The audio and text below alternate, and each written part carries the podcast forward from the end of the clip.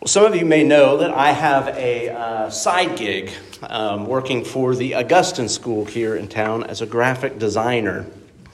So it's been a, a great opportunity and it's been very helpful financially, but there are times when it conflicts with ministry and doing ministry with Mission St. James.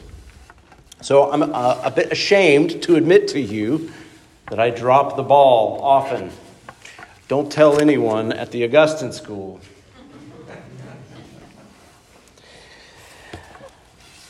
Well, as the year was wrapping up, I sort of um, decided to sift through my emails. Have you ever done this? You just kind of get caught up with your emails. So I'm sifting through my emails, and I realized a few months ago I, I received an email from the head of school at Augustine School asking me to, uh, to uh, participate in a project that was a little outside my wheelhouse. So I was supposed to coordinate with one of the teachers to get the sort of project up off the ground and going. Um, but as I'm going through my emails, I realized I completely forgot. So, I, uh, if this has ever happened to you, the first thing that you do is you sort of panic, right? Start panicking. You try to figure out, okay, what, what did I, why, did, why did that happen? You start thinking about all the time that lapsed, and you're like, okay, what, what are the best excuses to give, right, for, for forgetting this? And then you know, I never do this, but you might do this. You sort of think of sort of little white lies that you can kind of tell to garner a little sympathy, you know. Um, but but then the Holy Spirit speaks, right? And you realize, oh, I've got to I've got to fess up. I've got to take responsibility for my actions here. So the uh, one of the last days I was picking the kids up from school, the the teacher I was supposed to be coordinating with was in the uh, carpool line, and I thought, oh no so this is my chance. I've got to, I've got to, I've got to confess my sins, right? And I've got to uh, face, face the, uh, the penalties. Um, but the, an amazing thing happened. Uh, I wasn't able to get my full apology out before she told me, "Oh, don't worry, that whole project's been scrapped." Woo! this is a moment of grace. I would think uh, would be a good way of saying that. A, a significant experience of grace. Well, I tell you that story because the book of Romans is a book about God's extravagant grace. Among other things, Paul tells us in the first three chapters of the book of Romans that everyone, Jew and Gentile alike, have dropped the ball to some extent, every human being has a basic knowledge of God's existence. And rather than respond to the Creator's goodness in worship, we have fallen and worshiped the creature instead. That's Romans chapter 1. But even God's chosen people, the Israelites, will be judged for dropping the ball as well and obeying his commandments that he had given them. But the good news is that the righteousness of God has been revealed apart from the law in Jesus Christ. That is St. Paul's words to us this evening in Romans chapter 3. So, this summer, we'll be walking through uh, Paul's epistle to the Romans, which is sort of his most extensive writing on the good news of the gospel. So, I've sort of subtitled this series what, me, what we mean when we talk about the gospel. What, me, what we mean when we talk about the gospel. Because nothing that we do at Mission St. James is worth doing if it's not an expression or an overflow of the gospel. So, since this is the case, it seems pretty important that we make clear what the gospel is and how it informs the life and ministry of Mission St. James. Well, the book of Romans was, we think, written around, give or take a few years, around uh, 57 AD, and it was written at the end of Paul's third missionary journey. We know from the beginning of Romans that his intention was to preach the gospel there in Rome and go on, well, his intention was to go on to Spain and he wanted to stop in Rome on his way through. In fact, he had hoped to gain support from the Roman church so that he could continue his ministry out into the west. So there's a problem that, that Paul faced. Paul had never been to the church in Rome. So, how would the Roman church know that he was worth supporting? How would they be uh, able to know what his message was? So, it's probable that he wrote his letter to the Romans to prepare them for his arrival, and he wanted them to know the content of the gospel that he tends to preach in Spain, so that there could be no doubt that his work was worth supporting. So there's other reasons, of course, that Paul wrote the book of Romans, but it's the most, since it's the most, well, it is the most extensive treatment of his apostolic understanding of the gospel. Now, I know that many of you here are probably very familiar with the book of Romans. You've probably heard it preached many times, maybe attended a Bible study on the book of Romans. Not only this, but there are likely many of us who suffer from what I have heard called gospel fatigue. That as you hear the word gospel so much, it sort of has lost its meaning and kind of we've become a little bit deaf to it. And perhaps you've heard a million definitions of what the gospel is, and some of them even conflict with each other. So, do we really need another sermon whole series of sermons on the gospel? Well, it shouldn't surprise you that this priest would say, yes, we need another sermon series on the gospel. Not to cheapen the word and not to redefine it in some new and novel way, but to return to it so that we can once again be amazed at God's grace to imperfect human beings like you and me. So that we could give him thanks and praise for his continual love and to share that love with others. And as you know, biblical orthodoxy is one of our core values. So my hope is not to provide you with my definition of the gospel, but to the best of my ability to illuminate the definition given to us in Scripture. So, our lectionary readings through the summer begins uh, today in uh, chapter 3. So here Paul tells the Jewish and Gentile church in Rome that in verse 21, but now the righteousness of God has been manifested apart from the law, although the law and the prophets bear witness to it. The righteousness of God through faith in Jesus Christ for all who believe. For there is no distinction. For all have sinned and fallen short or fall short of the glory of God. Now, this comes after two and a half chapters of pointing out the sinfulness of both Jew and Gentile. Both groups are under God's judgment and subject to death, Paul says. Even the Jews, who were God's chosen people, who had received the law, that is, the Ten Commandments and the moral and sacrificial and dietary systems that you find in the first five books of the Bible that we call the Torah, even the Jews had dropped the ball and they were under God's judgment. So this is bad news. And it's the bad news that has to precede the good news.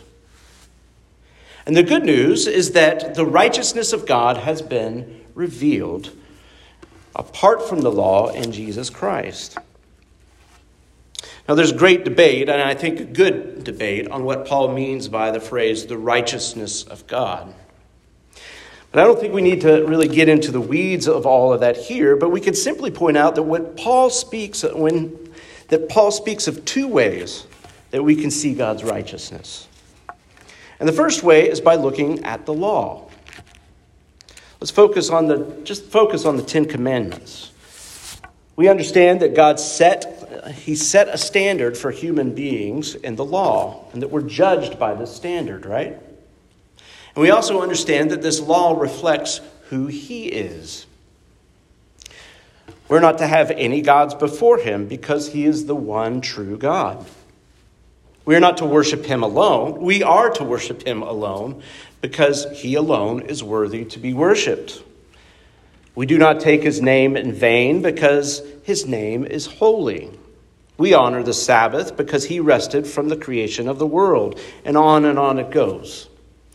We are to be holy in this way because he is holy.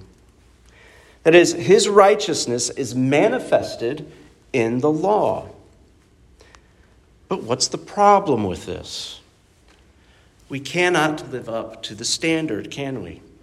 Even if we're impeccable in keeping one of the commandments, we're guilty of dropping the ball in all the other ones.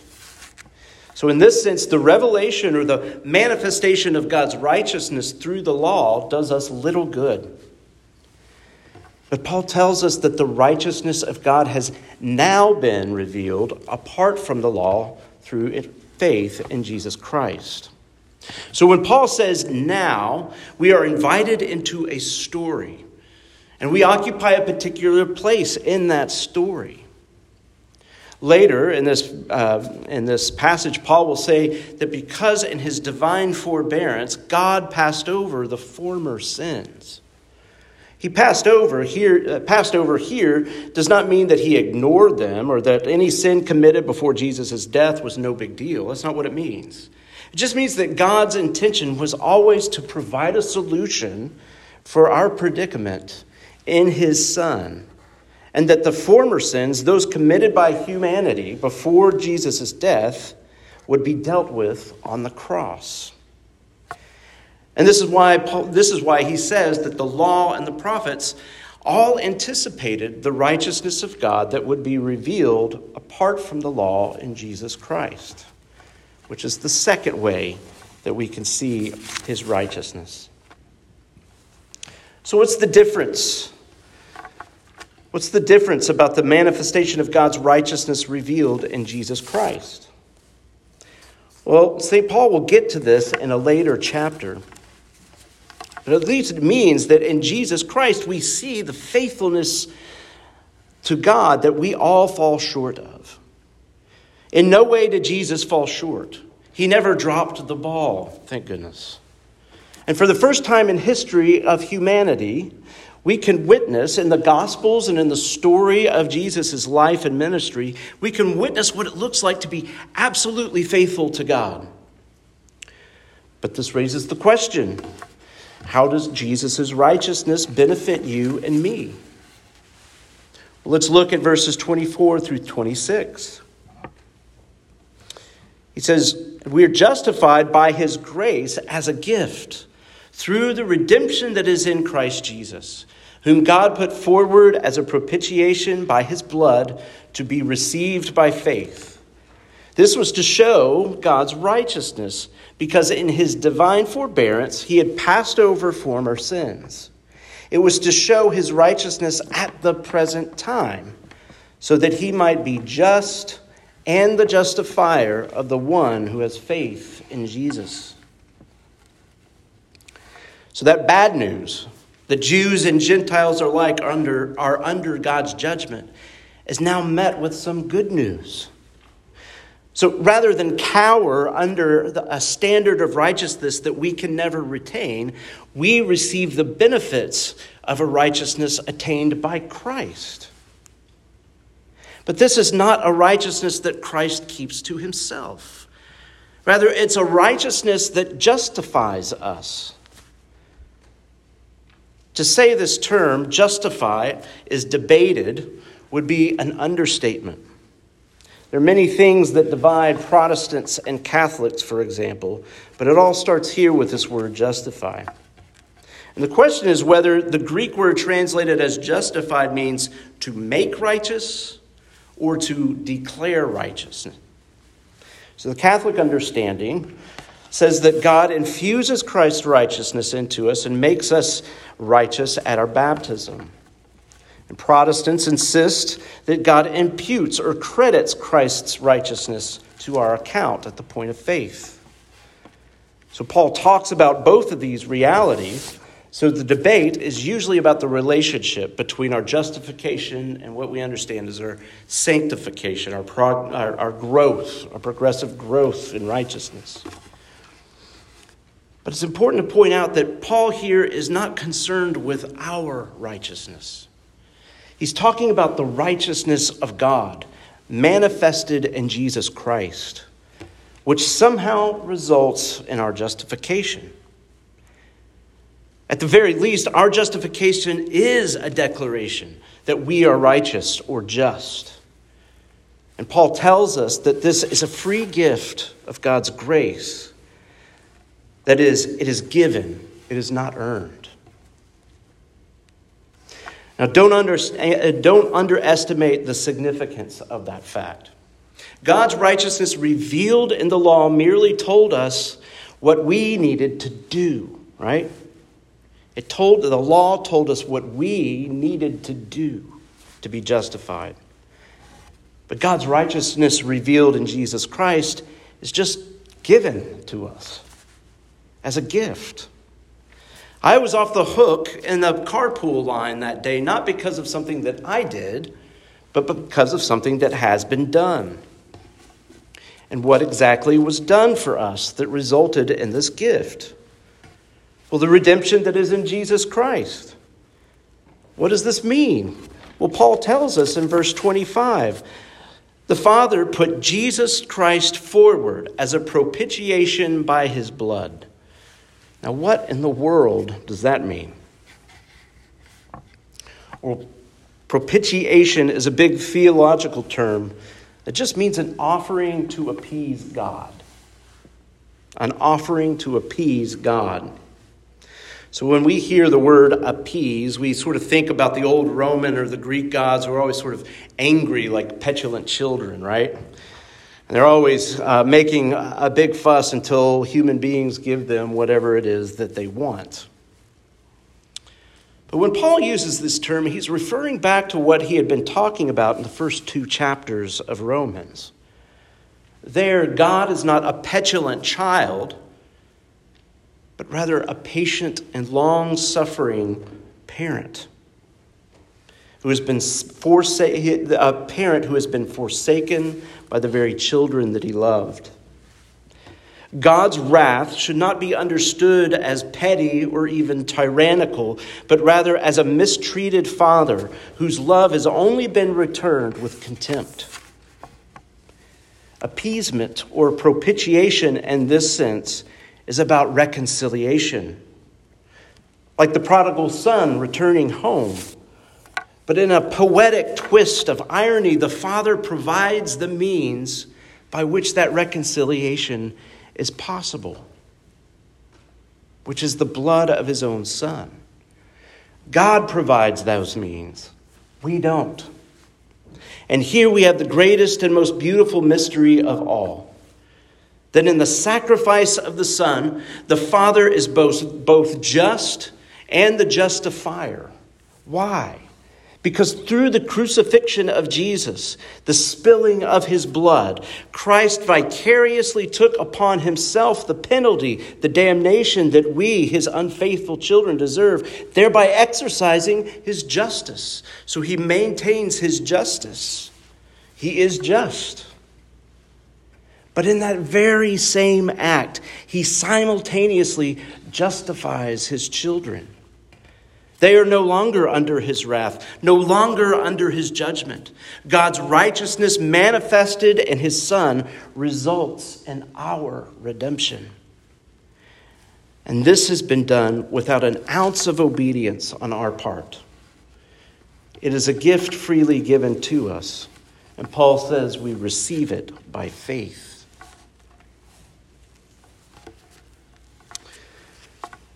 Uh, I'm well aware of my inadequacy of communicating the cosmic significance of this reality. And I'm also aware, aware of a great amount of noise, both within the church and outside the church. The noise that obscures the beauty of this passage. There's a narrative out there that says, We've got it all wrong. We've got it all wrong. And we've been inundated with scholars and theologians and pastors and YouTubers who mistrust any notion that the gospel has been faithfully handed down to you and to me. Forget all you've ever been taught, they say. Paul didn't really mean wrath or propitiation or justify. And the gospel has been so confused with political agendas, both on the left and on the right. And I think I can speak for many of us here in saying that it's getting old. But we cannot let the noise force us to cover our ears. The same gospel that Paul preached and ultimately died for is just as beautiful today as it was 2,000 years ago. Now, I'm not saying that we cannot or we should not ask questions of the scriptures to wrestle with the text and engage in theological discourse. We must do these things. But my burden is that we never lose sight of the simple beauty of the faith once delivered to the saints. Beloved, it is not so complex, not so nuanced, not so esoteric that you need a PhD to understand it.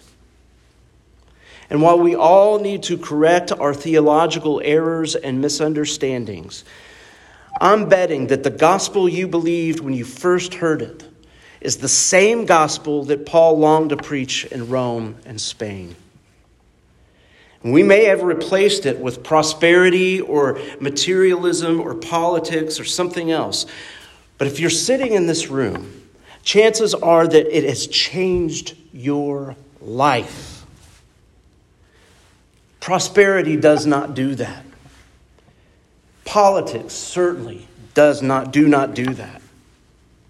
And so next time, friends, that you hear a hot new take on what the gospel is, or what Paul really meant, or what Jesus really did or did not say, ask yourself is this the gospel that changed the world? Is this the gospel that changed my life? Is this the gospel that the apostles and the martyrs died for? My hope is that as we spend the next couple of months in the book of Romans, we won't discover a new understanding of the gospel, but that our understanding of the gospel will be renewed. Heavenly Father, we ask, Lord, that you would lead us, that you would guide us by your Spirit. Help us to see afresh and anew the old story, the ones that have been, the, the story that has been handed down faithfully to us. And would you strengthen our faith in that story? Would you strengthen our assurance in that story? Lord, not that we could be arrogant out in the world, but that we could be faithful stewards of the gospel of Jesus Christ. We pray that in his name. Amen.